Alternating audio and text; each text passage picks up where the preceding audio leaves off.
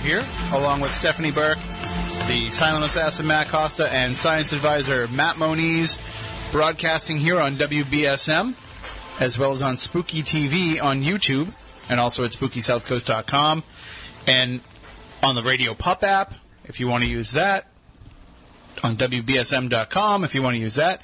So many different ways to get involved with the show, and we encourage you to do so. Uh, the best way, at least the way that I think is the best way, is if you go to YouTube and watch the live video stream, we have the chat room feature back there as well. So there's that way to interact with us during the show. You can also text us at 67664. Just make sure you start your text with WBSM. You can use Twitter. We're either located at SpookySC or you can just talk about the show using the hashtag SpookyLive or the good old fashioned way. You can call in at 508 996 0500 877 996 1420. I mean, really, this has got to be the most interactive paranormal show out there. So, so many different ways to get involved. We hope that you do so. In a little while, we'll be joined by our guest tonight, Blaine Duncan. Uh, he has a new documentary in the works called The Paranormal Diaries, and he's going to share with us his journey in going from being somebody who's interested in the paranormal and, and becomes a researcher and then goes into documentary mode. And also, we're going to talk to him a little bit about his years spent researching the Amityville case, which we talked a little bit about last week because the house is up for sale. Anybody got an extra eight hundred and fifty thousand dollars kicking around? Nope. I have mm, eleven Not with me. I got about 350. I don't even have that. I got about eleven cents. So we're up, well, well on our way. I, I was thinking about this like as a joke. I was thinking about starting a Kickstarter to see if we can reach eight hundred fifty thousand dollars to buy the Amityville house. Why not? I mean, uh, if you don't reach your goal, I mean, nobody has to pay, so. The the the, the downside of doing that though is one, somebody probably is saying is doing that right now because I just said it on the radio. But also two, what if we actually like succeeded and we got the money to go buy the house? Twenty two thousand dollars a year in property taxes. Yeah. We'd have to come up with that. That's too much. Right. So and and you know like the neighbors would not be happy about us m- moving in. Imagine doing the show from the Amityville house every week. Right, That would definitely be the most listened to paranormal radio show ever. All right. We need to get a boat. It just reminds me of when Harry Price would do his radio broadcast from the Borley Rectory. And like they would talk, they would like live report all the weird things that were happening. Except this, we would actually have all the cameras with us and everything. Just so, something to keep in mind for the whoever takes over, whoever purchases the Amityville house. But we can talk more about that coming up a little bit later on. Uh, before we are joined by our guest Blaine Duncan, I want to talk to the crew here about the announcement this week that came out. Uh, if anybody missed it, Jason Hawes posted up on social media saying that you know this upcoming season of Ghost Hunters will be the last on the Sci-Fi Channel. Now, from what I can gather from what he's talking about, there's some negotiations going on maybe about getting it moved off of sci-fi to another network. I don't know all the ins and outs of their contract of their deal. I don't know if it's if there is an option where if sci-fi passes, you know, they can move it somewhere else. I do know this that Destination America has a show on it right now called Ghost Brothers that is produced by Pilgrim Films, the same company behind Ghost Hunters. So I could see where they already have a relationship with another network for a paranormal show, and because Destination America has been picking up the Haunted Collector reruns, and they've been running other paranormal shows that were produced on other for, uh, produced for other networks as part of their paranormal programming, it seems entirely feasible to me that they might be willing to put some money behind new Ghost Hunters, or at least acquire the rights to the reruns. So I, I again, I don't have any inside information about any of this. I don't think any of us do, but just based on what Jason was saying, you know, it seems like they're looking into that. Other people have been saying like, nope, this is it. You know, they're they're not going anywhere else. I don't know what to believe. If this is the end of that era, then does that mean anything for the quote unquote paranormal world? To see that show go by the wayside when other shows are still going on and staying strong. And Stephanie, of course, you will be on the upcoming season of Ghost Hunters. Ugh. So you you might be in one of the final episodes. Ugh. Definitely one of the final episodes. So We'll see. They told me it was going to be like eight months, and it hasn't happened yet. So yeah, well, that's they're, they're not even coming back. I don't think until August. So I, I was hoping it was on like the floor of an editing room somewhere. maybe it could still be. I'd be okay with that. You won't actually know for sure until it airs, as uh, Moniz and I found out when we filmed Ghost Lab. Yeah. That that was terrible, by the way. I'm still upset about the way that that Sorry, all one. went down. you adjusted Moniz's headphones. I did instead of mine. Okay. Hey, I couldn't hear anything, and that's the original one I plugged mine into, so I just surprised I a little am bit. now deaf. Good for you. but when we when we filmed Ghost Lab, we went there. We spent like a good eight hours there. Spent the whole day there with the crew. Yeah. Uh, they brought us into the Ghost Lab. They had us run all of our Lizzie Borden evidence that we'd supplied. We gave them stories. We did a walkthrough in the house, telling them where different things happened, all kinds of stuff. And none of it made it into the show because they decided to go in a completely different direction of they were going to put Lizzie Borden on trial again, which was lame and just came across as lame. But so like we spent the whole day there, and that was, we weren't we weren't paid for that though, right? It was No. uncompensated. We didn't even get lunch, but uh, so all that stuff goes, and and none of it got used. Not a single moment of it. Not even a mention of it. so crazy. But we still promoted it leading up to it. Like, hey, you know, our episode of Ghost Lab's coming on, and you know, we pushed it for weeks, and then people were like messaging us during the show, like, where are you guys? How come you haven't been on? That's sad. Right. And it makes us look stupid, but you have no control over that because in the end it's all about what they want to use to put together the episode. So, but uh, if this is the end, Stephanie, of Ghost Hunters, will that have an effect on the paranormal quote unquote community? Maybe like the newer community or like the people that are just getting into it now, but I think the people that have been in before Ghost Hunters even aired and around the era when they first came out, probably not. Um, I remember when it first first aired, probably the first season, maybe even like first five episodes, I would not leave the room while it was on. I was so intrigued because it was actually becoming mainstream rather than one of those things that are just pushed to the side because nobody's supposed to talk about it. Um, I remember even like the first few episodes, I remember sitting alone in a room and like actually being afraid. Um, and then things just grew from there, and I feel like it's lost its original um, spark and just the, the whole meaning to it all.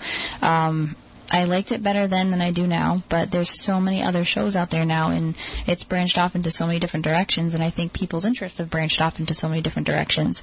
Um, you have shows now on UFOs, you have shows, shows on um, Bigfoot, and people are realizing that there's more to this aspect than um, than what originally was just shown to you, like tunnel vision ghosts, and that's it.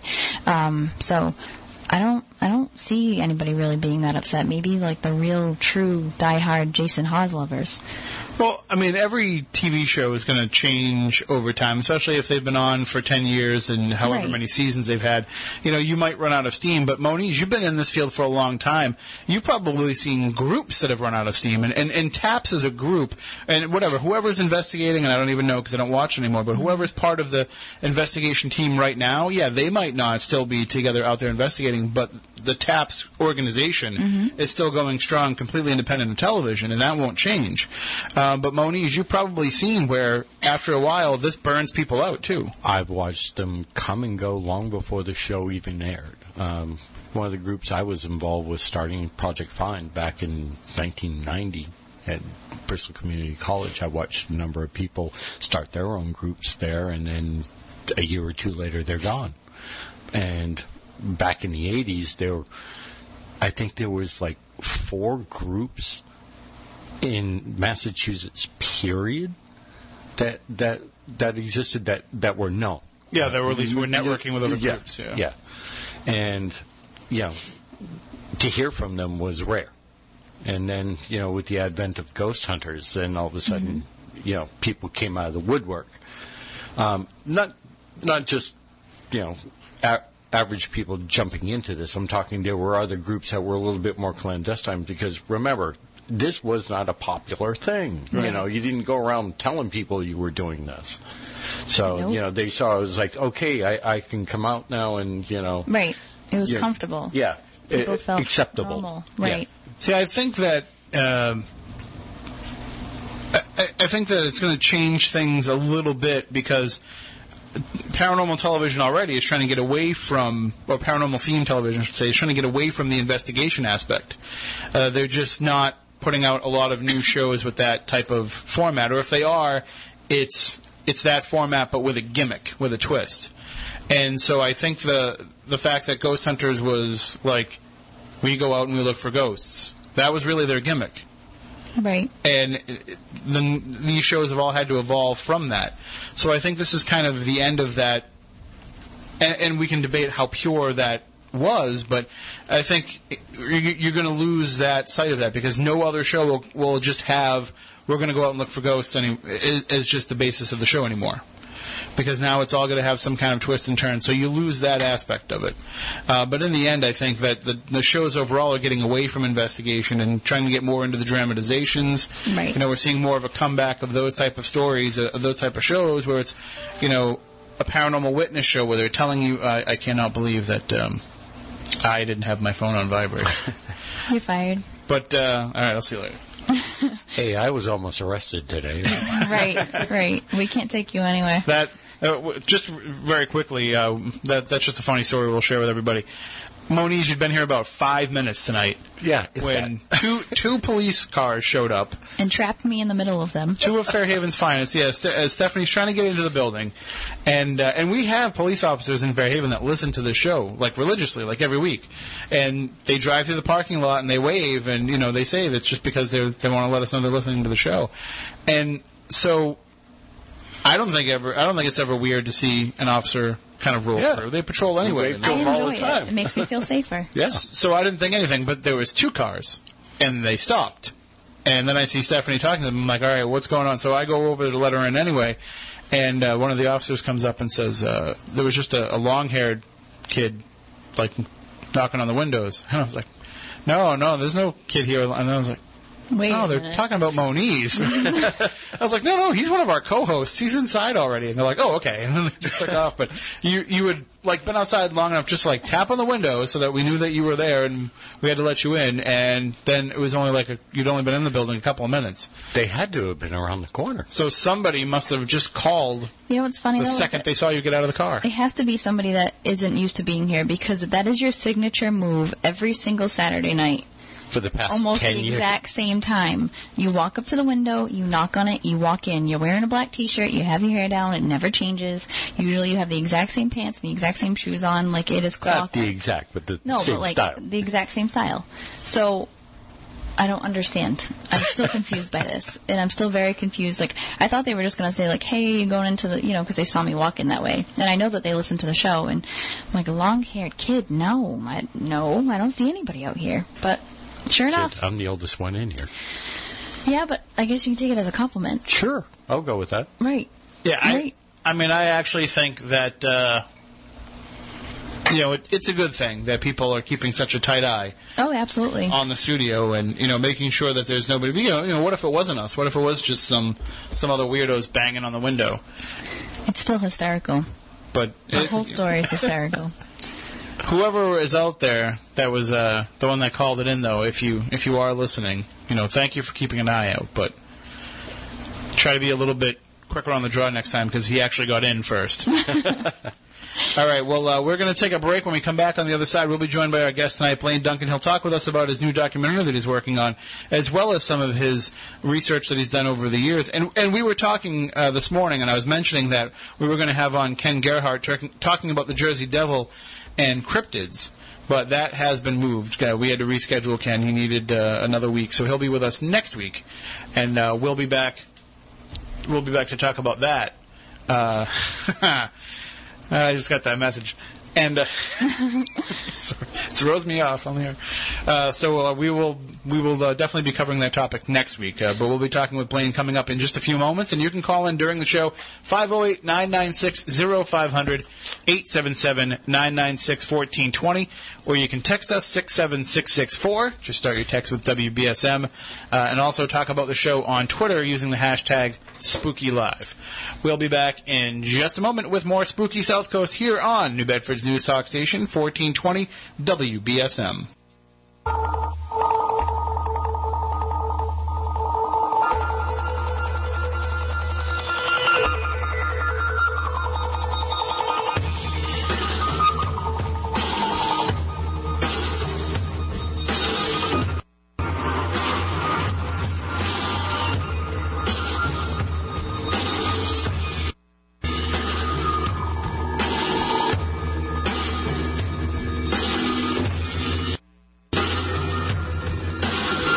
Welcome back to Spooky South Coast. Tim Weisberg here, along with Stephanie Burke, the silent assassin Matt Costa, and science advisor Matt Moniz. And we're about to be joined by our guest for tonight, but uh, just real quickly, I want to thank the gang from House of Bricks Wrestling for having me back last night to do some more ring announcing. And uh, it's always fun to get out there and do that. And and this show is crazy because there was a lot of changes on the fly. So I, you know, I really got to kind of see how it all works behind the scenes, and had a great time hanging out. It was nice not to have to because it was a Friday night event. I didn't have to like run right back here and do the show.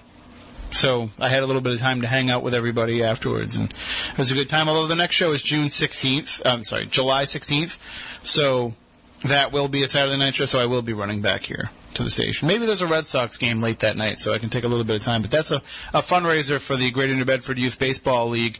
Uh, it'll be happening outdoors at Dyers Field. So if you want to come and take part in that, and you know, I might I might need some spooky South Coast backup if you guys are around because. Uh, you know, Two Buff and, and the Buff Dad are starting to get to me a little bit.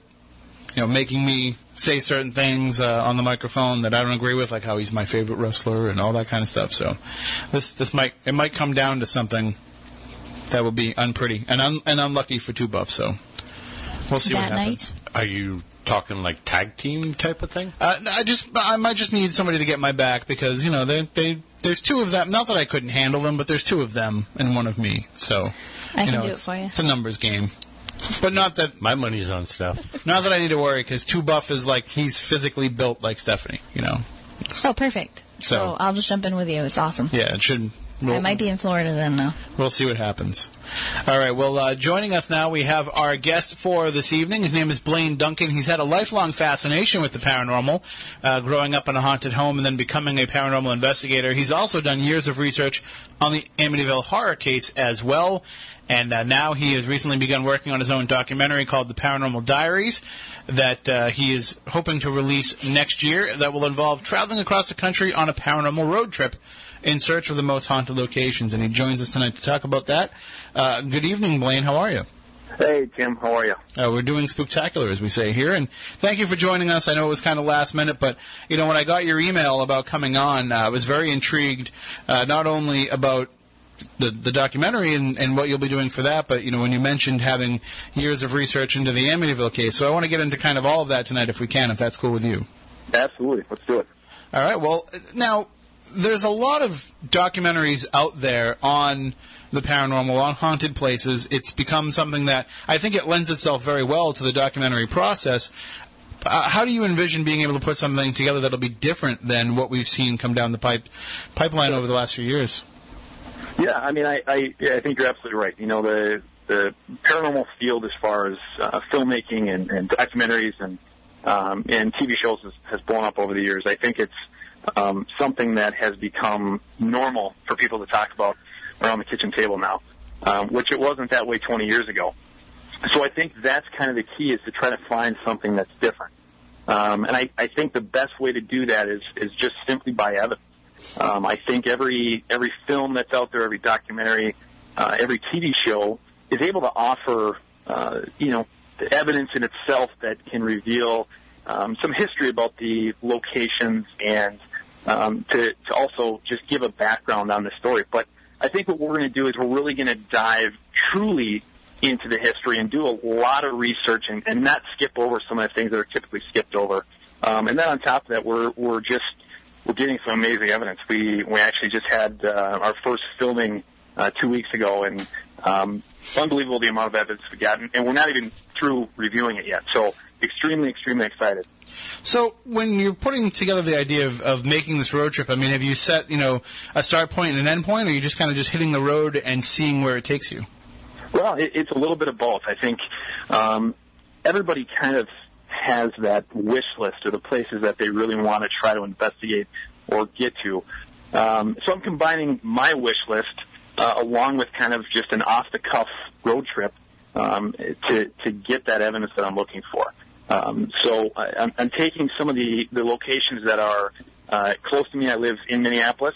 Uh, taking some locations that are close to me, and then we're also hitting the road um, and traveling to uh, you know some of these just crazy haunted locations. And it's actually pretty interesting because this afternoon uh, I was actually scouting a location uh, in in South East Minnesota. Um, place that's never been investigated before. It's been abandoned actually for almost 40 years now. Um, really cool location. Uh, actually, a state representative from Minnesota used to live there with his family in the uh, 18 late 1800s, and um, very very cool location. And then right before actually coming out with you guys tonight, uh, I was able to walk in another location in Wisconsin. So very very exciting stuff.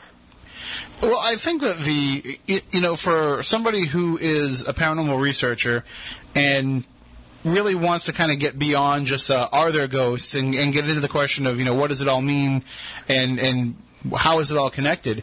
You know, the road is a great place to do that because you get the opportunity to go out and conduct these investigations, but then you have some downtime in between, some travel time, where you can actually mull over what it was that you experienced and where you can actually kind of reflect back. So it gives you an opportunity to not only, you know, review whatever evidence you might have caught, but review the process that you went through and the experiences that you had.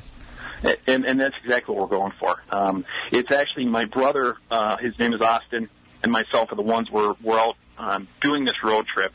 And um, it's, it, it's a neat experience to be able to have it with him and uh, you know we we both grew up in um, uh, uh, a haunted house here in, in Minnesota, and it's it's really uh, it's a great experience for us because it, it's sort of like we've come full circle in a way. Um, and, and you're right, there's there is downtime on the road, and um, there's that you know camaraderie that we continue to build up as brothers. And, um, it just it makes for a really great atmosphere, uh, and, and plus you throw the whole road trip idea into it, and it's just uh, it's turned out really great.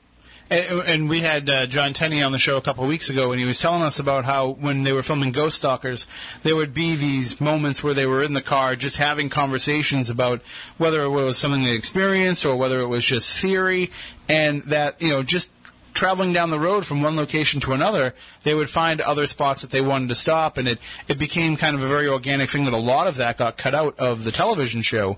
And I think being able to, to show it in the documentary format, you you don't know what's going to happen when you're when you're out there trying to get from one place to the other. You don't know what else you're going to happen upon, and you don't know what might follow you as you head on down the road as well. That, that's exactly right. And you know, one thing that we talked about very early on is we said the cameras are going to roll and they're going to roll and they're not going to stop rolling until we're done um, because we want to be able to capture exactly what you were just talking about. We want to be able to um, bring that that real feeling of, of two brothers going on this road trip and you know seeing what happens along the way. Um, so it's it's it's really it's been fun so far, and we're really just getting going. Um, again, like I said, we we've got some some locations that are be coming up here in the next uh, few weeks to month to a month um, and and it's it's just it's been a lot of fun. It's been a really good time, and the location that we were actually at a few weeks ago uh, was the Palmer House Hotel. Have you heard of that? Oh yeah, definitely. Okay, yeah, and the, the Palmer House Hotel for those um, who are listening and haven't heard, uh, it's featured on Ghost Adventures, uh, featured on uh, My Ghost Story, I believe. Probably the most haunted location uh, in the state of Minnesota. And Kelly, who is the owner, is is absolutely fantastic. Um, she gave us essentially uh, a, kind of an all access pass to the hotel, and uh, it was it was unbelievable. And, and you got some really great EVPs, some uh, shadows, orbs, uh, even a, the sound of a dog collar. Uh, they have ghost dogs that are there, uh, so kind of that that sound of a chain. So really really cool stuff. I mean, that's one of those places that I was out there a couple of years ago, and we actually did the Mounds Theater. Um, yep. yep. Uh, but uh, I was out there with, with Tim Dennis from Darkness Radio, and I, I was like, yeah, I wish I just had another day here because that would have been the place I would have gone to, uh, just from all the great stories that go out there. Was so that was this your your your first experience being there, or had you been there in the past? It was not, no, and I I picked it just based off of um, past experiences of being there this was the, the third time that I had actually been there. Uh, my brother Austin was his first time. Um, so I was able to kind of, you know, do one of those, hey, you hang by me, kid. I've, I've got you. We'll, we'll, we'll get you through this. And, um, it was really, it was, it was fun. It was, it was a good time. I mean, I, I think we, uh, we were actually there for three days. Um, and we investigated room 17, which is Lucy's room. Um, she is not, uh, the spirit of Lucy is not a big fan of males in general. So, we get some really good stuff in there. Um, but no, this is actually my third time there, and, and the Palmer House did not disappoint. Well, we'll certainly talk about your experience as an investigator during the course of the discussion tonight. But how about as a filmmaker? Is uh, you know, do, have you uh, been coming up with other documentaries in the past? Has there been other uh, stuff that people could see that you've worked on? Well, I, I'm, I'm a par- uh, I'm sorry, I'm an amateur documentary filmmaker, but um, I was actually involved for uh, those of you who have an interest in, in the Amityville story. I was actually involved with uh, My Amityville Horror. Have you guys had the opportunity to see that that film? Oh yeah, absolutely. Uh, Eric's film uh, uh, focusing on Danny Danny Lutz, right? Correct. Yeah. So what? There's kind of a little bit of a backstory there. Um, Eric and I actually have a website uh, that people can check out. It's called AmityvilleFiles.com, um, and uh, it, it's the largest database for any Amityville information that's on the internet. It's got everything on there. But um, we were actually contacted by a friend of uh, Danny Lutz's in 2009, and basically this friend said, "Hey, Danny wants to tell a story, and we're reaching out to you because of your website." Um, so we ended up going to uh, New York, flying out to New York, meeting with Danny, um, and that was kind of the initial stages of the documentary. Um, we did some audio recordings, things like that, with Danny, and uh, that was really my introduction to documentary filmmaking. Um, Eric Walter is a, a great director. He's he's going to do a lot. I think he's brilliant. Um, but that was truly my first experience with documentary filmmaking. And uh, you know, I'm not surprised that I got the email from you recently about coming on the show and mentioning Amityville. And now Amityville, the house is up for sale, and, and we're going to get into all this coming up in the next hour. But I knew that things were going to take a turn really soon because just a couple weeks ago, I got a friend request on Facebook from Danny. And I was like, Mm-hmm. this this this means something because this show, uh, if, if you're not familiar with our show, we have a lot of weird connections to Amityville, and uh, and over the years, it's kind of wreaked havoc with us. So it won't be uncommon for if we're talking about this later on for us to have all kinds of technical problems go on or or different things that might might happen. But uh, we'll fight our way through it to continue the discussion. Absolutely. So, but now, so that gives you kind of the the. The, the seed is planted now to be able to go out and do this on your own. Uh, how, I mean, in terms of planning all of this, how much of this is going to be pre-planned and how much of this is going to be kind of freeform? Because I think that when you're actually out there on a, you know, boots on the ground documentary, you have to be able to take into account all of the things that might pop up along the way. Exactly, and I, I think that's spot on. Um, I I would have to, you know, just by giving you a number, I would have to say 50-50. You know, 50% of it is going to be planned. We know the locations that we're going to go to, um, but it's going to be those stops along the way. You know, this this location I was at actually in in southern Minnesota today was just uh, a chance, uh, by chance kind of thing where I happened to be driving by and I saw this house and I was like, wow, that is it's a beautiful old house. It's been abandoned since I think 1974. Um, so I stopped in there and, and got some information on it from uh, from a few of the locals, um, and so that's we're, we're working on that right now. But you know, again, it's things like that that you just you have to capture. And unfortunately, I wasn't rolling on that. I, I didn't even have my cameras with me. I uh, wasn't expecting it. I wasn't even working on the film. Um, so I would I would have to say 50% of it is going to be planned as far as where we're going, what we're doing, uh, and then the other 50% is just going to be kind of on the fly. I think can you mention some of the hotspots you're, you're definitely planning on hitting, or do you want to kind of save it as a surprise for the film? Well, there's actually there's a couple locations right now that we're actually um, under contract with that we, we can't discuss right now, um, just based off of just based off of that. But um, I can assure you, there's there's several that you've heard of, and then there's going to be several that are completely off the radar. Yeah, and that's that's what interests me the most. I mean, not only I mean, people say, oh, you know, all these places they go to the same place. Everybody goes to Waverly Hills. Everybody goes to Pennhurst. But I see the interest in seeing how different people approach these same places that I'm that I'm already familiar with. But also, you know, I just I love finding new places, and and that's you know one of the jobs that I've done for for TV shows is trying to find these locations that nobody else has been, and there's a lot of them out there. It's just a matter of being able to convince people to let you go in. And I think what you're doing, you know, coming in with this, uh, you know, smaller scale, very personal journey, uh, is going to appeal to a lot of these places. When you are going into a place though that has no history of having been featured before, uh, it also kind of gives you the chance to not have any kind of uh, tainting of your investigation by anybody else's previous investigation. And I'm sure that that's very appealing, not only as an investigator but as a filmmaker. It is, and and it, you know, as a filmmaker, especially as a documentary filmmaker, the entire purpose of what I'm doing is is to tell this story, and to be able to find these uh, off the grid locations that um, you know nobody's ever heard of before is it's it's really it's fun, it's exciting. Um, and you know, and I have no idea what kind of evidence that they'll produce. You know, I could go into one of these places and think it's going to be just the greatest thing, and then walk out with nothing. Or it could be just the opposite of that. That I go in thinking, well, this this might be just a you know sort of your more quote unquote laid back hunting, and walk out and be absolutely blown away with what we receive. Is there, um, before we get too deep into the discussion on other things, is there a way that if people want to reach out to you and say, hey, while you're out there on the road, I've got a great place for you to check out? Absolutely, and I've been I've been trying to reach out to people um, via social media, and I would say the best way to do that. There's actually three different ways. Um, the first would be to just go to Facebook, uh, go to facebook.com slash the Paranormal Diaries Film, um, and that'll take you directly to the the Facebook page. Um, you can follow me on Facebook. Just look up Blaine Duncan, uh, and then the Paranormal Diaries. Uh, that'll- should pop up as well. And also on Instagram, uh, we're at the Paranormal Diaries. Uh, Instagram at the Paranormal Diaries. And then also, if people wanted to send me an email, uh, get in touch with me if they have a location that they'd like for us to check out.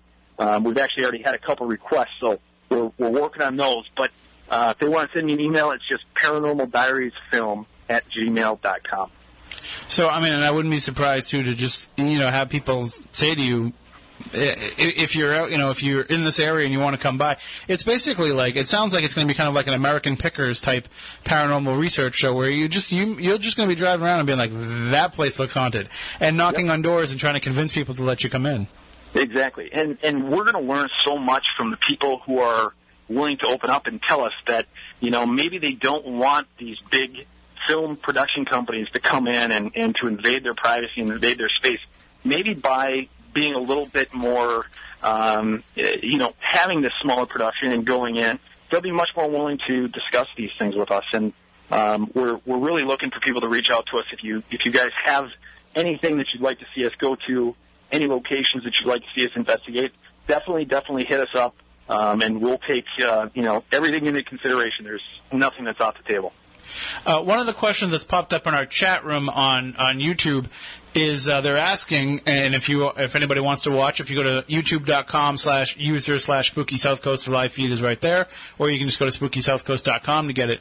Uh, but one of the questions that's come up is, you know, the issue with filming is that what if you go out there and you invest all this time and money and you come back with nothing? Well, that's a great question, and, and again, it's something that we we can't prevent. You know, I mean, it, we can't turn on a light switch and hope that these things happen. Um, but it's one of those things that I think if, uh, as paranormal researchers, everybody knows that um, there's certain ways to investigate and there's other ways not to. Um, we come in with a, uh, our own sort of way, which is um, much more laid back. We're trying to really get to know the spirits that are in these locations. And so far, it's been uh, incredibly productive. We've gotten some great evidence, and it, it's a great question, and, and there's no real answer to it. Again, we can't flip on a switch and make a ghost appear on film, but that's hoping that's what we're hoping for. But also, too, I mean, if the documentary is done in the way that you're, you're describing it and the way that you envision it, it's just as much about the journey as it is about whether or not any evidence comes out of these investigations. Absolutely, yeah, yeah, that's exactly right. And and I, I think there is um, there is that aspect to it too. You know, it's it is going and investigating these things, and I'm hoping that we can get skeptics to watch this film, and they can they can talk to us about whether they believe what we're doing, and, and we can actually maybe even take some of them with us at some point and and potentially turn them into believers. So we want this to really range, uh, you know, kind of span across a, a wide range of of an audience for us, and just pull in everybody that we can. And as you're traveling around, I mean, I'm sure it's possible that, you know, when you're in the neck of the woods of somebody who's kind of a noted paranormal researcher, you'll probably want to grab them for a few moments and, and film some of their thoughts, that type of stuff. Absolutely, yeah. I mean, interviews are, are just as important as the actual, um, you know, the documenting of the, the, the paranormal investigation, and uh, that's something that we've we've really strived for, especially when we were up at the Palmer House. Uh, we did several interviews there, um, and and that's what's going to be really important too. Because again, going back to this, we're we're storytellers. You know, that's what we're doing. We're taking the words from somebody's mouth and we're just distributing that out. and letting people kind of digest that. So interviews are going to be incredibly important. Um, connecting with people, uh, and that's again where I hope people connect with me, and and we'll take we'll take everything into consideration. Awesome. Well, it sounds like it's really going to be a, a very exciting project. And uh, coming up in the next hour, we'll talk more about it. We'll also talk about some of your history as a paranormal researcher, and we'll talk about the Amityville case. I do think that, you know, it's interesting that you said that getting involved with my Amityville horror is kind of what planted these seeds in your mind because, you know, that's something that uh, I think for a lot of people, it is a touchstone case. I mean, it certainly was for me. It certainly was something that, as a kid, it, it drew my attention and, and drew my focus into this world. Uh, but do you do you feel like by having that kind of serve as part of the inspiration, at least in the filmmaking aspect of it? Um, are you worried at all about kind of some of the overexposure issues that happen with some of these locations? Well, you know, I, I, I think you're right. I, I, you know, and I should be clear on this too. Is is my initial involvement with my Amityville horror? Um, it, it was it was right at the beginning of the documentary, right in the initial planning phases, um, and and I ended up bowing out of the documentary, not for you know any negative reasons or anything. It was just um, Eric kind of had a different vision from from what I was looking for, and it was a uh, we're still friends. There was no bad anything negative attached with it. Um, people always assume because somebody bowed out of something that there's something bad going on, but there was none of that. It was just he had a different idea, and that was fine, and it turned out great. Um, but you know, there are negative connotations with the Amityville story. Uh, there's there's no doubt about it. People um, have heard Amityville for the last 40 plus years, um, and there are people that are tired of hearing about it, especially those people who live in in Amityville. Uh, now, recently, with you know the house being for sale, with The Conjuring 2 coming out this weekend, uh, there's a new Amityville movie coming out in like January, I believe. It, it, people are getting tired of it, so I, I've tried to distance myself over the last few years from the Amityville story because of that. But it's it will always be a, a part of my past, and I still enjoy you know reading anything new that comes out on it, um, or you know even just meeting people who had a story to share regarding the Amityville story. You won't be distancing yourself from it tonight, unfortunately. we'll make sure we keep talking about it. Uh, we are going to take a break now, though, for the network news. When we come back on the other side, we'll pick up our discussion with Blaine Duncan. And in the meantime, as you said, you can check out Facebook's uh, facebook.com slash the Paranormal Diaries film, where you can find out more about the film, and also it'll give you a chance to reach out to Blaine there as well if you want to get involved. And uh, we'll be back with just uh, in just a few minutes with more Spooky South Coast.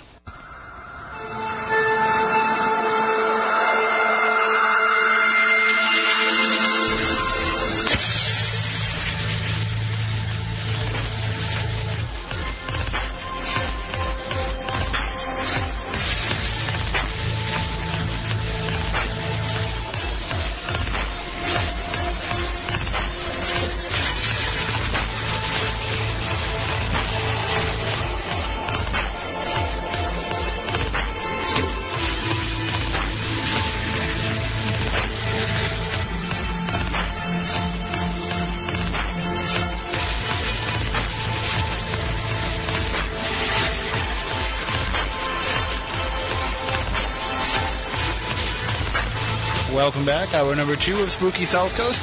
Tim Weisberg here, along with Stephanie Burke, the silent assassin Matt Costa, and science advisor Matt Moniz. And now we'll be jumping right back into the discussion with our guest, Blaine Duncan, in just a moment as we're talking about his forthcoming documentary, The Paranormal Diaries, as well as his experience out there researching the paranormal, and particularly the Amityville case, which we'll get into in this hour. But Blaine had mentioned The Conjuring 2 coming out, and uh, I believe what was it released opened yesterday.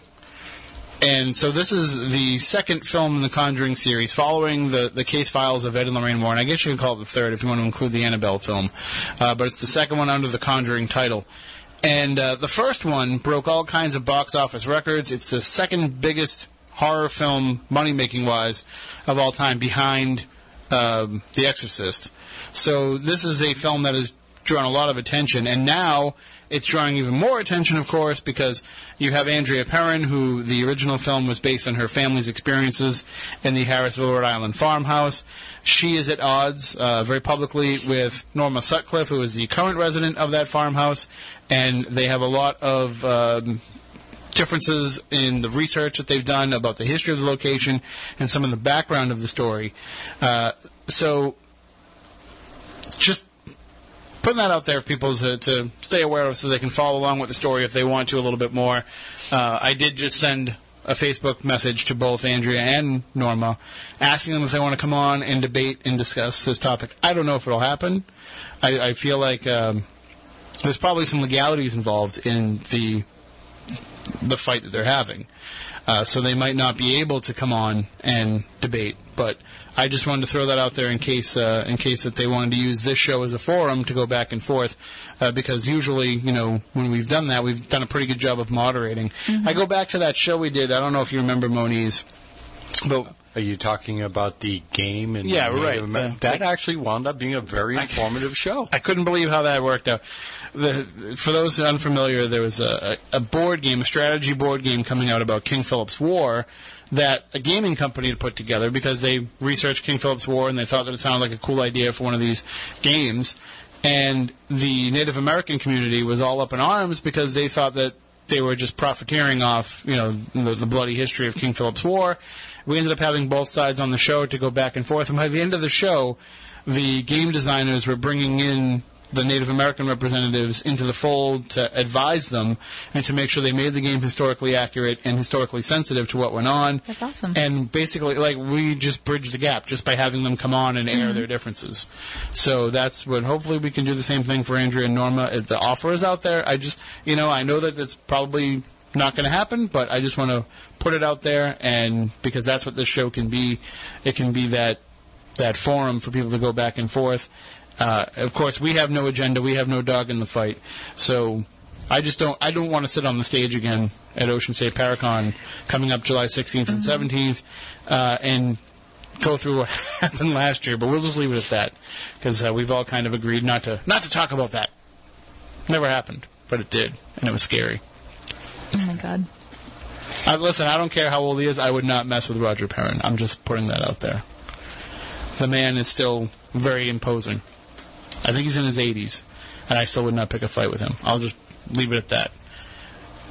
All right, so we'll get back into the discussion now with our guest Blaine Duncan, and of course, uh, as we mentioned, if you want to go check out the YouTube page, I'm sorry, the um, Facebook page for the Paranormal Diaries, just go to facebook.com slash the Paranormal Diaries movie, and you can go uh, the Paranormal Diaries. It's not showing me the web address, but you can just go right to it. Look up the Paranormal Diaries on Facebook. We'll just bring back up Blaine, and he can correct me if I'm wrong. It's uh, Blaine. It's facebook.com slash the Paranormal Diaries movie or Uh, film. it's film. Uh, Film. Facebook.com slash the Paranormal Diaries film. Facebook somehow just changed the URL at the top of the screen to just facebook.com because that's how they are. Like Right, they, they don't exactly. they don't care about your film. They just want to make sure remember it's on Facebook. Right, exactly. That's right. That's right. Oh, and I got to tell you, before we get going here, as we're um, during the break, during the commercial break, I don't know if it's the Amityville talk. I don't know what it is, but actually, the room that I'm sitting in, um, the overhead fan turned on by itself. never had that happen before. I Wow. can't explain it. I don't know. Uh, never seen it before, but kind of a, a strange little tidbit there. Well, I mean, we've had so many weird kind of Amityville related things that have happened in here uh, over the years, and uh, one one of the see a little bit behind the scenes info. Uh, we have our our content director Chris Balzano. Uh, who's in the chat room on YouTube tonight? Uh, you know, a couple of years ago, he's he's been very friendly with Jackie Barrett, uh, who I'm sure you followed some of her Amityville research and some Yep. of her work, and when before she wrote the book with with Ronnie DeFeo, she had mentioned to Chris possibly writing the book, and Chris knew how much I was into Amityville, and and he had mentioned to me possibly working on it. And he was trying to connect me with Jackie to work on it. In the end, Jackie said, you know, I think it's I have to do this myself, uh, even though she wasn't a writer per se, and you know she hadn't really dove into a, a full volume of of adult work yet, but what was funny is I had mentioned something while we were interviewing her about the book, and she told me that night that she had a message from me from Ronnie DeFeo, and that freaked me out more than anything. as soon as she said that, a chill went down my spine, and he had basically given her a message, something like, you know, I, I should really stop poking into it because it's going to start poking me back. Sure. and and sure enough, it has over the years. Have you had a lot of strange experiences when dealing with that case? Has, have you ever felt like maybe in, in researching it, has it ever really reached out toward you? You know, that's a great question. Um, I'll be honest with you. I there have been times where, um, it, really over the last 20 years, it's kind of fluctuated where I've gotten really into the Amityville story. I'll get inspired because a new book will come out or a new movie will come out, and I'll start contacting people who I've I've known from the past who are into it. Um, I don't want to say that anything. I'm I'm a very skeptical person, so I, don't want to say anything. There's there's been anything that's necessarily been associated directly with Amityville that has happened to me. Um, but I can tell you this much: the the house that is in Amityville uh, used the address used to be 112 Ocean Avenue. It's now changed. The uh, past owners had it changed to a different address. I think it's 109 now. Uh, yeah, it's it's 108 108 Ocean Avenue. The but the numbers 112 have come up in my life in so many different ways. Um, it can be driving down the road. I'll I'll pull behind a vehicle and the license plate says 112, or I look down my watch and it's 112 p.m. Um, I'll wake up in the middle of the night and I'll look at my clock and it's 112. A- Again, I'm coming from a the the skeptical part of me says, well, that's just coincidence. You you must have that number in your mind. But it is really unbelievable at how many times a day those three numbers come up in my everyday life. Again, again not saying it's it's it's necessarily related to Amityville. It could be entirely just I, I've been involved with the case. I know the numbers. I see those numbers and they kind of pop out. But it it's pretty interesting that in just kind of the weird ways. And I've mentioned it to people that I know, and and I'll even say, "Yep, there you go, one one twelve or or you know one one oh eight even sometimes." And they're like, "That is really strange how often it comes up in your life."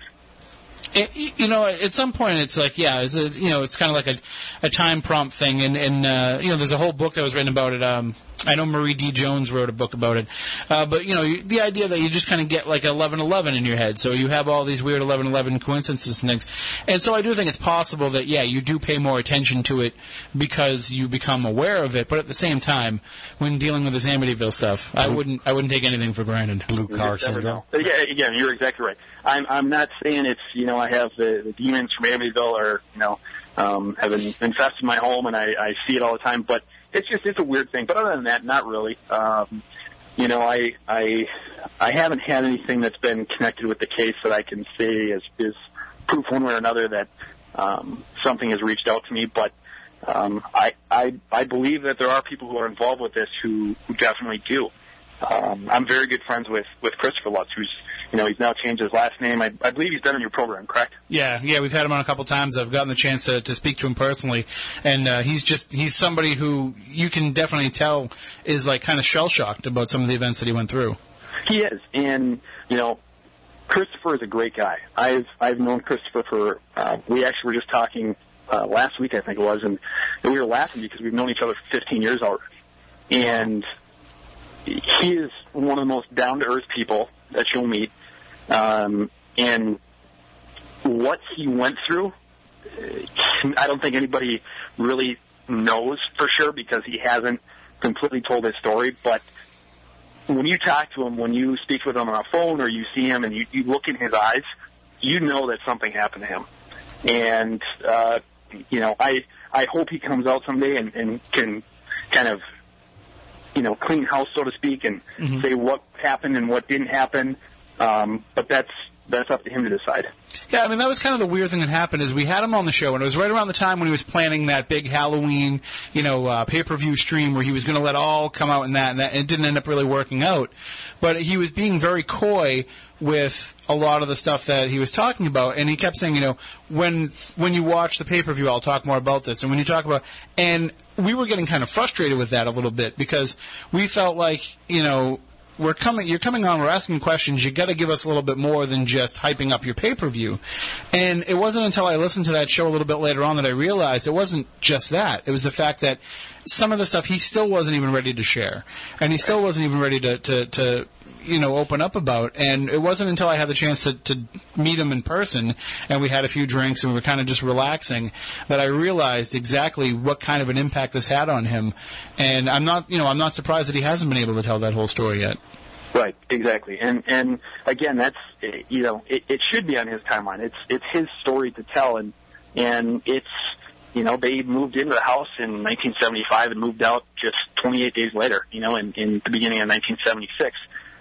So it's taken him that long to even just reveal the small tidbits of information that that he has revealed so far, um, and those small tidbits of information um, have unfortunately a lot of it has, has already been blown out of proportion. So I think he's he wants to tell the story, but he's also very protective of the story in a sense too, because he doesn't want to be taken advantage of. You know, you were talking about um, Andrea Perron and and and uh, Norma Sutcliffe.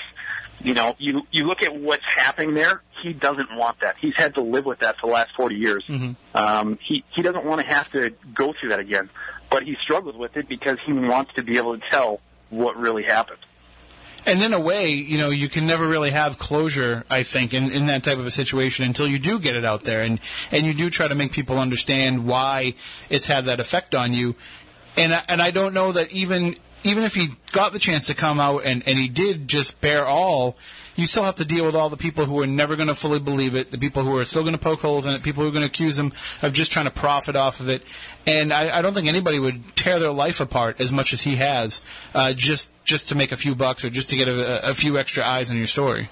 Exactly, and he has he has no reason to at this point. Um, you know, both George and Kathy are are sadly gone. Um, they have told their side of the story. They've they've done interviews for documentaries, and, and obviously the book was written. Um, they've told their side of the story. He has he has nothing to prove to anybody. Um, Danny has nothing to prove to anybody. Uh, Melissa, their younger sister, has absolutely nothing to prove to anybody. They don't have to tell this story. So for you know, for Danny to come out and for Danny to tell his story, for Christopher to start to open up, um, people have to understand that they need to be very, very respectful of what information they're willing to release and very respectful of, of the story and of their personal lives as well because they are people. I mean these these are not these are not characters in a book or in a movie. These are real people who have a story to tell. And what bothers me the most about it too is the fact that people will argue with with Chris and Danny. Obviously, you know Melissa staying out of the public eye, but they'll they'll argue with them and they'll complain about some of the things they talk about, but they're basing their opinions not on what the Lutz family went through or not on any of the research or the case, but on what they've seen in pop culture, in horror movies, and, and in that terrible book that, you know, although it does a great job of drawing you into the story and into the case, uh, it didn't really do a lot of justice for the family in terms of uh, not you know, telling the truth of what happened to them. And so I think people are kind of trying to debate what they're saying based on Hollywood fiction and, and, and bestseller fiction as opposed to the actual experiences that these kids went through. Right. Yep. And I agree 100%. I think, um, you know, the 2005 remake of the Amityville Horror did nobody any favors. Mm. Um, and if anything, I think, you know, there was some movement in the very early 2000s to revisit the story. Um, the History's Mysteries uh, TV series went out and did a two-part documentary series on the case, um, exploring both the, the DeFeo murders and then kind of debating the haunting versus hoax theories. And that was the first time in, in over 20 years that George and Kathy had publicly spoken about what had happened. So there was really some momentum going towards trying to really get to the bottom of what happened during those 28 days there. And um, it was really sort of the perfect storm what happened, and that's the 2005 movie came out that was um, fictionalized uh, a lot of what happened to that family, and then George and Kathy both passed within a few years of each other. So that momentum was kind of taken away, and and here we are today again. There's you know more movies coming out. There's a lot of B films that are out right now that have, have just been released. We have uh, Amityville: The Awakening, which has been postponed, I think, two or three times, um, but that's set to be released now in, in January, I believe. It, you know, Amityville, the the Amityville horror is not going to go away anytime soon, and and that's the bottom line. I think it's because it's such a classic.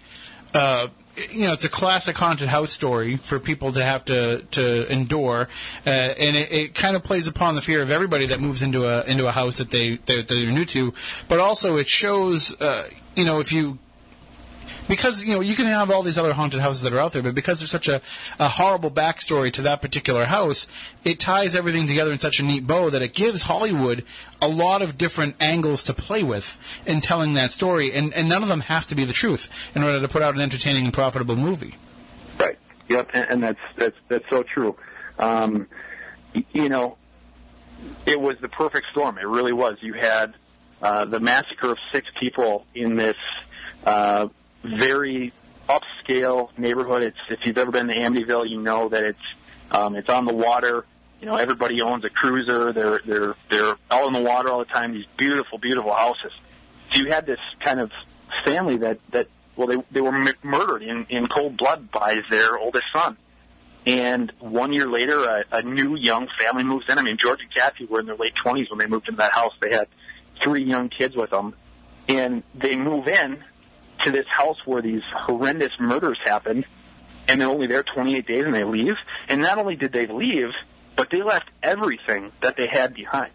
Um, that is really the sticking point for me. Is you know, if if this was fake, they'd want to go back and get their clothes or get their cars or you know, George had boats and motorcycles.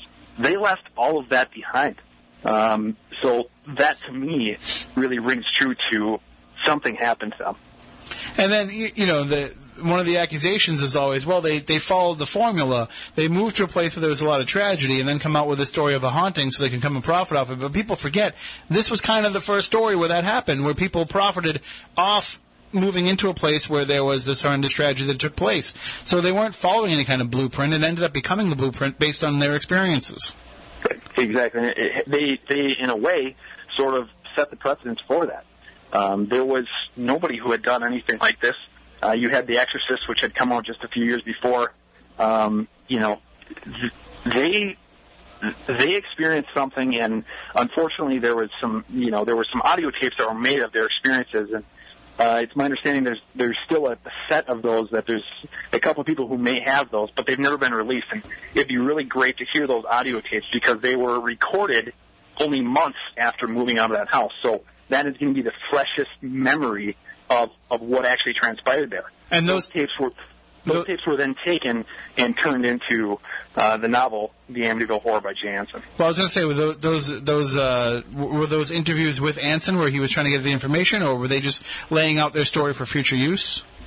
It was kind of a, a, a little bit of both. I mean, I think the the idea behind it was is, hey, while the story is fresh in our minds, let's sit down and let's record everything from from the day that we purchased the house, the day that we moved in, to the day that we left.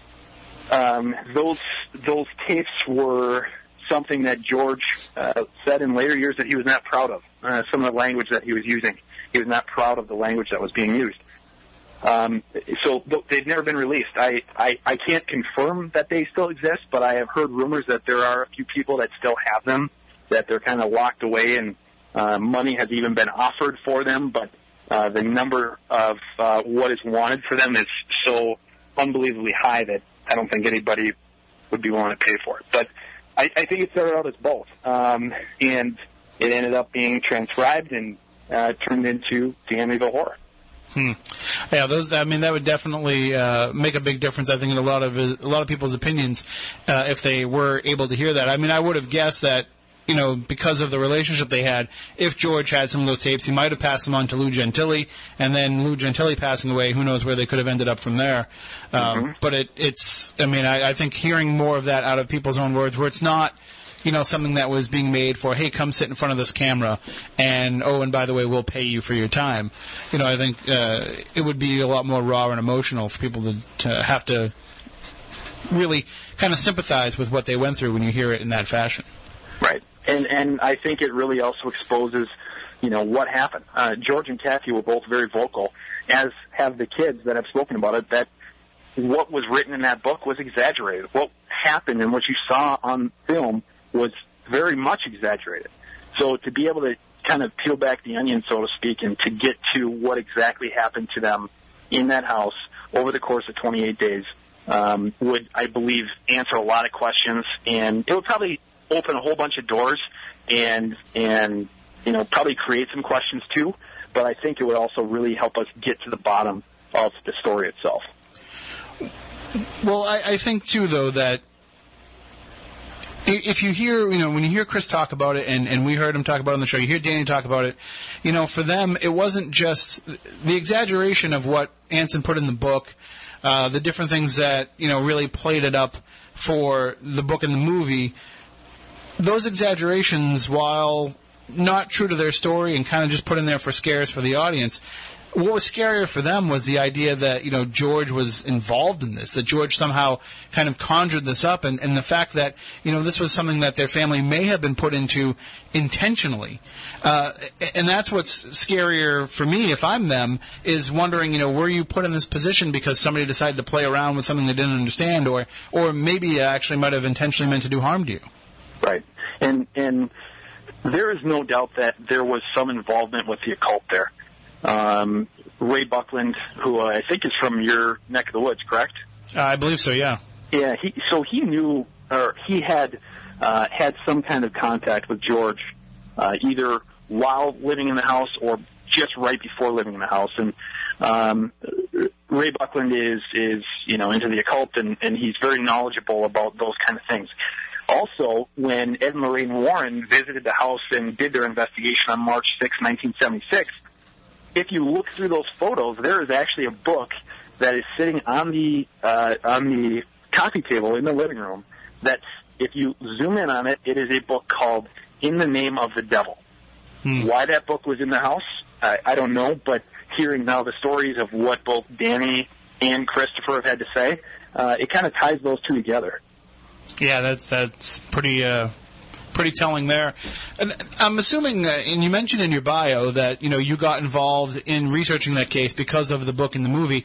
How did you happen upon it? Because I remember I remember clearly what happened to me. I found the Amityville Horror book at a flea market. Um, my dad had a table, and I was looking to find a book to. I used to buy comics or novels, or whatever, just to kill time while I was there with him. And and I found the book, and I started reading it, and I was hooked. And I had finished the book by the end of the day. Uh, that's just how quickly I read through it all. And in retrospect, after reading it later, it's because it's not a very well written book, and anybody could read it in a day. But but uh, how did it happen for you? That it Yeah, I mean, my my story is actually very similar to that. Um, I was at the grocery store with my mom when I was when I was real little. We were checking out, and there was a book that was almost like a, a pocket book sized book, very small, probably only had seventy five, one hundred pages in it. Um, but it was called, you know, Ghosts and Hauntings of America or something like that. I wish I still had it because this is really what triggered my fascination with the story. But in that, I started reading it, and there was discussion of, uh, you know, I remember off the top of my head, I remember there was a talking about the the ghost of Abraham Lincoln in the White House, um, and my dad was looking through it, and he said, "Hey, you should read this story about the Amityville Horror." And and again, some people are probably rolling their eyes and going, "Oh, I can't believe you're letting the kid read that." I I was always very much into that, and I understood uh, the um, kind of the uh, everything behind it. I wasn't the kind of kid who was going to run and and cry and hide away from these things. I I was fascinated by it, and and he recommended that I read that story. And again, it was probably only you know seven or eight pages of this little book that kind of detailed the Amityville horror. Um, but that really kicked me off, and I, I started reading more about it. Um, and then probably within maybe three or four months, I actually did the exact I, I, same thing. I found the Amityville Horror at a garage sale and took it home, read it, completely fascinated by it. Um, and it wasn't long after that, ended up renting the movie.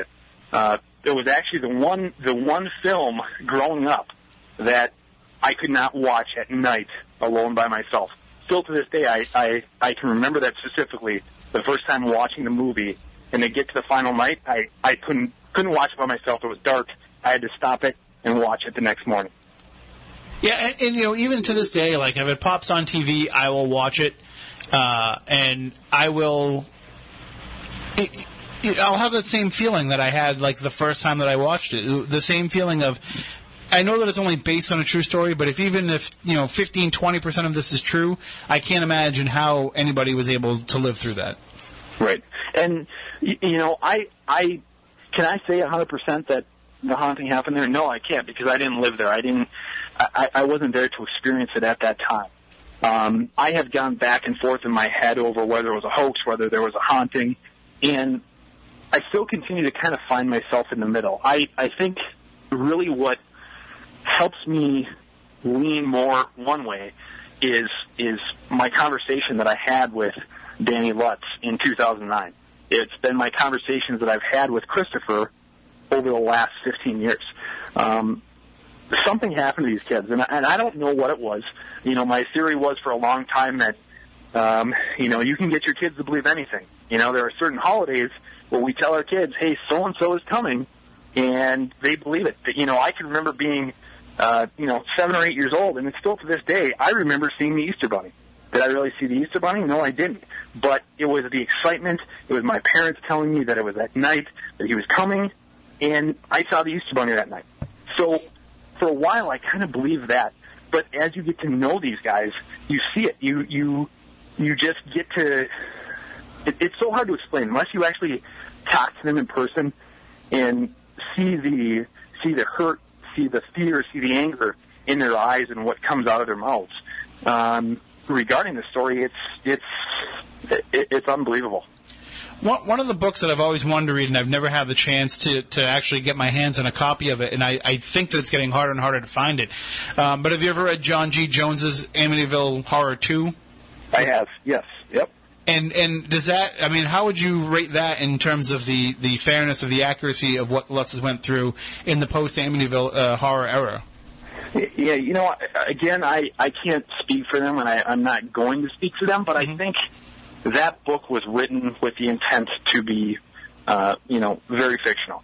Um, and I think there are parts of it that are maybe captured um, that that maybe represent what they were going through at that time. That they were traveling across the country trying to get away from Amityville, and whatever this was that was in this house continued to follow them all the way out to California. But it's my belief, and, and Christopher and I have not had any serious discussions about Amityville 2. Um, I know that he does not have uh, very good things to say about it, but we've we've not gotten into detail. Um, I it, it's a fictional fictional book. That's and, that's all I can say. And I would have to dismiss it as such as well. Again, having never read it, but uh, just knowing that Jones just went off to write, you know, numerous Amityville total fiction sequels after that. That uh, you know, I wouldn't right. put much stock in, in what he put into that one, but it, it I does. Think they just came out with Amityville Christmas or something like that. It was just a book. I haven't read that one, but. Uh, yeah, it, it, I kind of got a little ridiculous. I think it just it just shows though that uh, you know that at least people were interested in knowing what happened to the family afterwards. And uh, right. and and I know that Chris has talked about you know what what's still with him where he lives now today.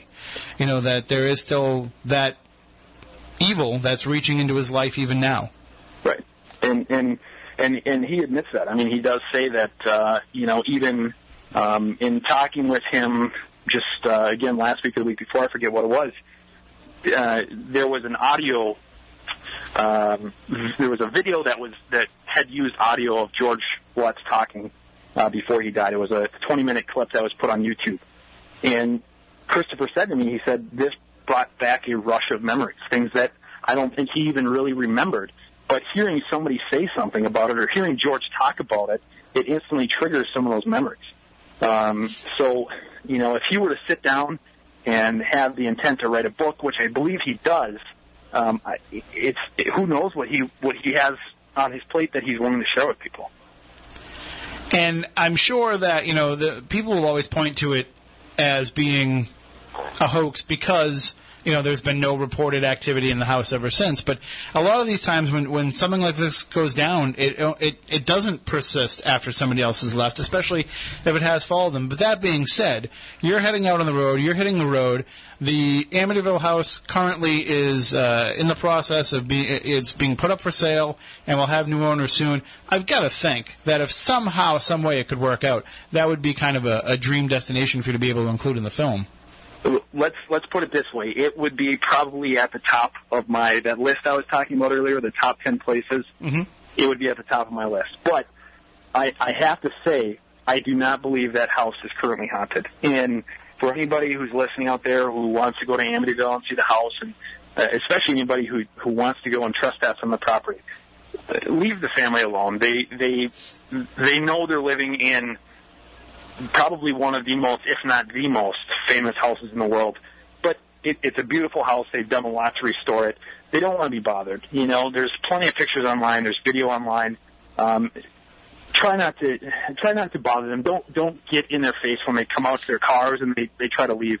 And unfortunately, p- people actually do that. I mean, it's you read some of the stories online of people who are who go into the backyard in the middle of the night and they're taking pictures or ringing the doorbell, and and it's really sad. And and again, you know, they have to take some ownership too. They realize that they are living in this famous house, um, but that house is currently not haunted, in my opinion. It, it's not. Um, it is for sale right now.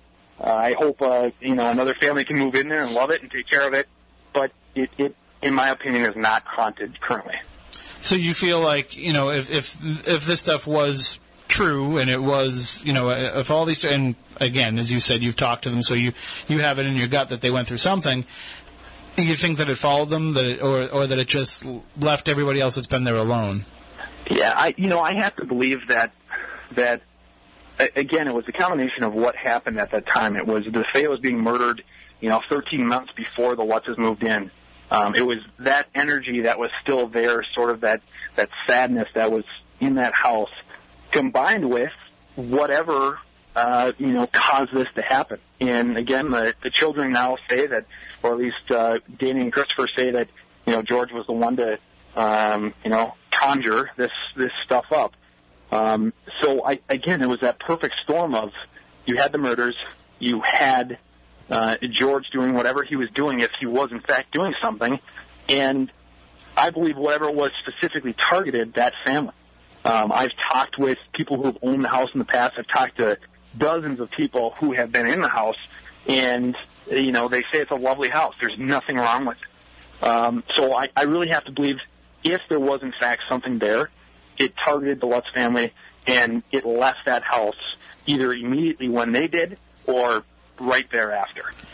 I'm a big proponent of the idea that a lot of what we encounter in hauntings, or, or some of what we encounter in hauntings, can be um, things that we've created on our own. You know, what, what you might want to call a thought form, uh, but that sometimes we think a place should be haunted, so therefore we make it haunted. Which to me, it's just as, as, as I always say, it's just as fascinating as thinking like dead people are still hanging around. I think being able to kind of create all this phenomena with our own minds uh, or our collective subconscious is, is even more fascinating to me than that. Is it possible that because of the tragedy that had happened, because it being still so fresh, the family being the first ones to move in, because they have this, at least George has this proclivity for, you know, an interest in the occult, is it possible that all of this, while not um, I'm not trying to lessen the impact that it had on them and, and, and the, the effect that it had on them, but is it possible that this was all something that kind of happened by their own creation inadvertently? Uh, it, it very well could have. You know, uh, if you listen listen to Danny talk, if you listen to Christopher talk, something something happened to that family that you know, according to them, was sparked by George. I mean, and they've been pretty clear about that. That he was into the occult, that he was um, you know, practicing some dark things while in that house and potentially even conjuring up these uh, either demons or spirits or whatever it was. But again, you have to look at the story and the fact that six people were murdered there 13 months prior to them moving in. Is it that inconceivable to think that that house could potentially be haunted by one of the spirits of the DeFeo family? It's not. I mean, you you have this this tragic story that happened there, and and I, I believe even Mary Downey, who was a psychic who investigated with the Warrens, said she experienced, you know, a, a teenage girl who was in one of the upper bedrooms and who was crying, and she helped that spirit pass over. Um, so, so could we believe that potentially the DeFeo family, having been murdered there only a year prior, could that have had something to do with it?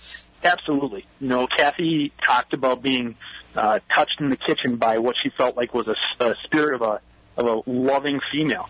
You know, there there have actually been, uh, whether people believe this or, or realize this or not, there have actually been quite a few people that have died in that house, um, including the original uh, owner of the house when it was built in the 1920s.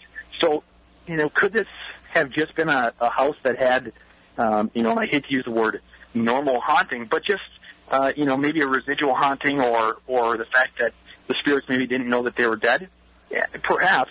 And then if you introduce this really dark, uh, I don't want to say satanic, but maybe some, uh, you know, occult features in this, it, it creates something that obviously spawned probably the greatest haunted house story of of all time. I mean, it, it's even possible that if it was like kind of a, a quote unquote run of the mill, you know, residual haunting, that know, going into this knowing what happened would just you know 13 months prior would be enough to kind of amplify all of that in your mind. So Right. a woman touching you or something falling off the cabinet suddenly becomes you know a demonic figure appearing in the fireplace type of thing, where you know your mind is just led to to wander based on this little bit that suddenly becomes so much where you know it's like when I see one bee in my backyard and I'm suddenly like all right where's this nest there's a nest somewhere. you know it's like it just takes one little thing to to to play upon those fears Right. And, you know, the thing is, do I believe that George and Kathy perhaps exaggerated things? Absolutely. I think what happened with Amityville, it, it got so big that I don't want to say they had to, but they, they continued to kind of feed that story. You know, it, it got so big so fast, it became this international phenomenon that it, it, it was almost so hard to control. It snowballed so fast um, that they had to feed into it a little bit.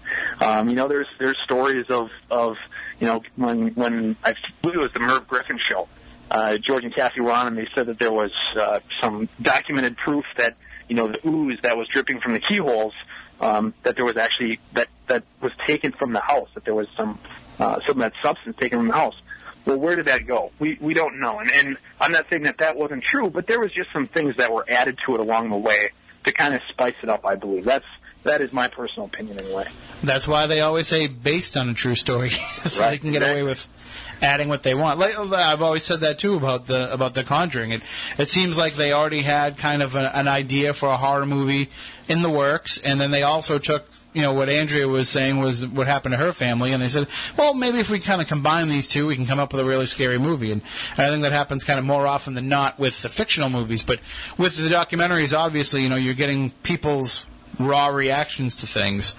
And and that's what I'm most interested in seeing what happens with your documentary is, you know, being able to see not only these investigations that you're going to go on, but being able to see the actual reactions to them and, and, and have it be about the experience of going through it as well as it is whatever it is that you capture. And you know, I think you really hit home there. I think, as I said when we first started this, the the paranormal has become normal to talk about again around the kitchen table. It, it wasn't 20 years ago. I mean, people kind of scoffed at it. But whether you like the shows that are on TV right now or you don't like them, that whole this this whole generation of, of ghost hunting and, and paranormal that has come from that, um, it, it's created this, um, you know, this this way for us to actually now be able to have uh, something to talk about. We we have we can talk about the fact that hey, this house is haunted, or hey, did you hear this over here is haunted? So. I think when I approach somebody, as I did with the Palmer House, um, just walking around, when I say, "Hey, my name is Blaine Duncan. I'm a documentary filmmaker. Um, I'd like to talk to you about any experiences that you've had here at the Palmer House." People are much more willing to open up. Where 20, 30, 40 years ago, it was sort of a hush hush thing, and you know, yeah, we understand it's haunted, but we're going to kind of push it off to the side and pretend it doesn't exist. Where now, again, it's become normal. So for me to be able to capture those raw reactions to my questions, it's it's it, it, it definitely helps make the film. And that's what I'm most excited about is just being able to, to make contact with so many of these people and to share their story. And it seems like when you're when you're involved in this, when you're on this path, it kind of draws other people in that are like-minded. Uh, you know, I will go to a yard sale. I've told the story before, but I'll go to a yard sale. I'll pick something up, and somebody will think nothing of telling me, "Oh, well, that you know, that's haunted." That my my, my grandmother told me that that was haunted, or or it just turns into something where all of a sudden, you know, you're having these conversations with people where you can't even figure out like how did we start talking about this? Like Right. all of a sudden, we're talking about ghosts and their experiences standing here on the front lawn of their house. Right. And and I I think it's great, especially for people like us that are um, that are fascinated by this. You know, it's it's nice to be able to do a Google search and look up a, a location and, and see the you know thousands of hits or pictures or whatever it is, um, or or even just evidence that's been captured by other paranormal groups that's gone in there. And um, that has uh, helped me, and it's something that I'm taking with me on the road as well. Is I want to be able to talk to paranormal investigators who've gone to some of these locations, um, and, and if anybody out there emails me or, or contacts me on Facebook and, and gives me something, uh, you know, a location that I haven't heard of yet, or or just evidence that they'd like to pass along, I, I want to be able to take that with me and, and use that. You know, one of the best EVPs that I caught was actually at the Palmer House. Uh, I believe it was in 2012. I, I caught very clearly a little boy screaming "stop." It was actually really sad because there was, uh, you know, this this voice that was under some kind of pressure. You know, I mean, he he he wanted to let me know or let somebody know uh, that. And, and right before that, there was actually another voice that said, um, uh, it said actually stop, and then there was this help. So, you know, they were interacting with each other. But I I went back to the Palmer House here two weeks ago, and I was able to use that and try to contact that same spirit who, you know, picked me for whatever reason to share that with. You know, I mean, they they they do they pick us, and they not everybody. Somebody can be standing in a room and see something, and the person sitting right next to them doesn't see it, and they're looking in the same area. That's because they want you to hear these things. They want you to see these things. So that day, that moment, I was picked to hear those voices. You know, there's you know, working with the TV shows that I've worked with, you know, there's a process involved when somebody uh, has a story, and, and you know, we're the ones that are usually contacting people about stories that we've heard. Uh, there's a process of kind of vetting the story and vetting the location. Uh, how is that going to work for you, uh, especially if you're going to be doing some of the stuff kind of on the fly? Are you going to be kind of just going with your gut for a lot of this? I mean, there's, there's really when you're out there and you're on the road. I mean, I guess you could go to like town archives and stuff and kind of search some of the stuff that people are telling you, but you're going to have to rely a lot on instinct. Absolutely, and you know, again, I I'm a very skeptical person. You know, um, even at the Palmer House uh, when I was there the first night, I went and sat in on a tour uh, with with a large group of people that were also staying there, and, and some people were saying some things, and and I'm not doubting what they were seeing or hearing, but I, I'm always very skeptical about things, and I think, well, it could be you know playing light or you know somebody shuffled their feet and maybe you heard that. Um, so I have to rely on on my skepticism. I have to rely on the fact that um, I, I need to get these genuine reactions out of people, and I think I have a, I'm a pretty good judge of character. And if somebody's trying to give me a line or somebody, you know, send me down the river, I, I can pick up on that. And, and we'll do our best to, you know, try to keep away from that. You know, there's, there's always some times when you have to take people at face value. And if you're telling me what you're telling me is true, eh, some of it I, I just have to believe. But, um, there are going to be those times where somebody tells me something and I, I I'm going to have to shake it off and say, it, it, it just doesn't add up for me. Just like it does with any other case. For, for, you know, Amityville, for instance, there are things that people say that it's just, it doesn't add up. Um, so I, I just have to cut that away. Well, I'm certainly looking forward to seeing it again. You're predicting it'll probably be out uh, August of 2017. That's the plan. Yeah, that's what we're shooting for right now. So again, we're this summer we're going to be doing the the bulk of the filming, maybe into uh, early fall, but we want to really do all of our editing um, and get everything wrapped up uh, by springtime and, and hope to have it released sometime mid to late summer of 2017. And is there any, any plan on, on the release and, and how that how you plan to distribute it? Well, I think there's there's a you know a couple different ways we'd like to to distribute it and market it. Um, obviously, I'd like to get it into uh, some film festivals and get it put out there to get some exposure that way for the film. Um, but we've looked at a couple different options, whether that's you know Hulu or Netflix or um, some kind of video on demand system um, it's it's kind of all up in the air, and, and really we want to see, you know, again that's a great part of the documentary is We want to see how it goes. We want to see what we get, and and hopefully you'll be able to see it in some some film festivals and be able to take it around to some of the you know the conventions uh, around the U.S. and get some exposure to it that way. Excellent. Well, we will certainly keep our eyes peeled for it and certainly keep us up to date with everything that's going on. And if you're up in our neck of the woods, give us a shout. Absolutely, I will do that. Thank you guys so much for having me on. All right. Thank you for coming on. Good luck with everything and stay safe out there. Thank you, sir. All right, that is Blaine Duncan. He is the creator of the Paranormal Diaries documentary that will be forthcoming, and uh, we thank him for joining us tonight and for also sharing with us uh, so much of his passion for the Amityville case. Uh, and really, like when when somebody has that much when they've invested that much of themselves into researching one particular case, it just goes to show that you can really kind of, at least in my opinion, you can really pay attention to the research they're doing on other cases too, because it shows how thorough and how involved they can be. Sort of like you do. Yeah, I try. I try to at least at least pay a little bit of attention to things. Uh, and speaking of paying attention, for anybody who's been watching on Spooky TV tonight, you may see that I am wearing a T-shirt for Shoveltown Investigations, uh, which uh, Ross and his and his crew over there. We put out the call last week that if anybody wants to send us over, I don't know which camera I'm looking at. This one here. uh, I I feel like one of those people on TV. Which which camera? Um, so, uh, but if you uh, remember last week I mentioned that because we really can't promote paranormal groups on the show, it's we can't have every paranormal paranormal group come on. It was different in the early days, ten years ago, when there was only a couple around. But now there's so many that it wouldn't wouldn't be interesting for the listener to have to hear Right. group after group kind of sharing the same type of stories. So uh, what we came up with instead is if people, you know, if you want us to uh, promote your group. Uh, a good way of doing that is to send us in some t-shirts. You can email us, uh, spookycrew at spookysouthcoast.com. If you need to know anybody's size, you know, maybe you want me to wear it, maybe you want Moniz, maybe you want Stephanie, maybe you want Matt. You know, it's up to you uh, what you want to do, but uh, just let us know. And if it's agreeable to the parties involved, we're not going to make you wear anything you're not comfortable with. Somebody's like thinking right now, I got a shirt I can send Stephanie. Yeah, but uh, so if you want to send it to us, we'll wear it on Spooky TV, and that will give us the opportunity to kind of promote it.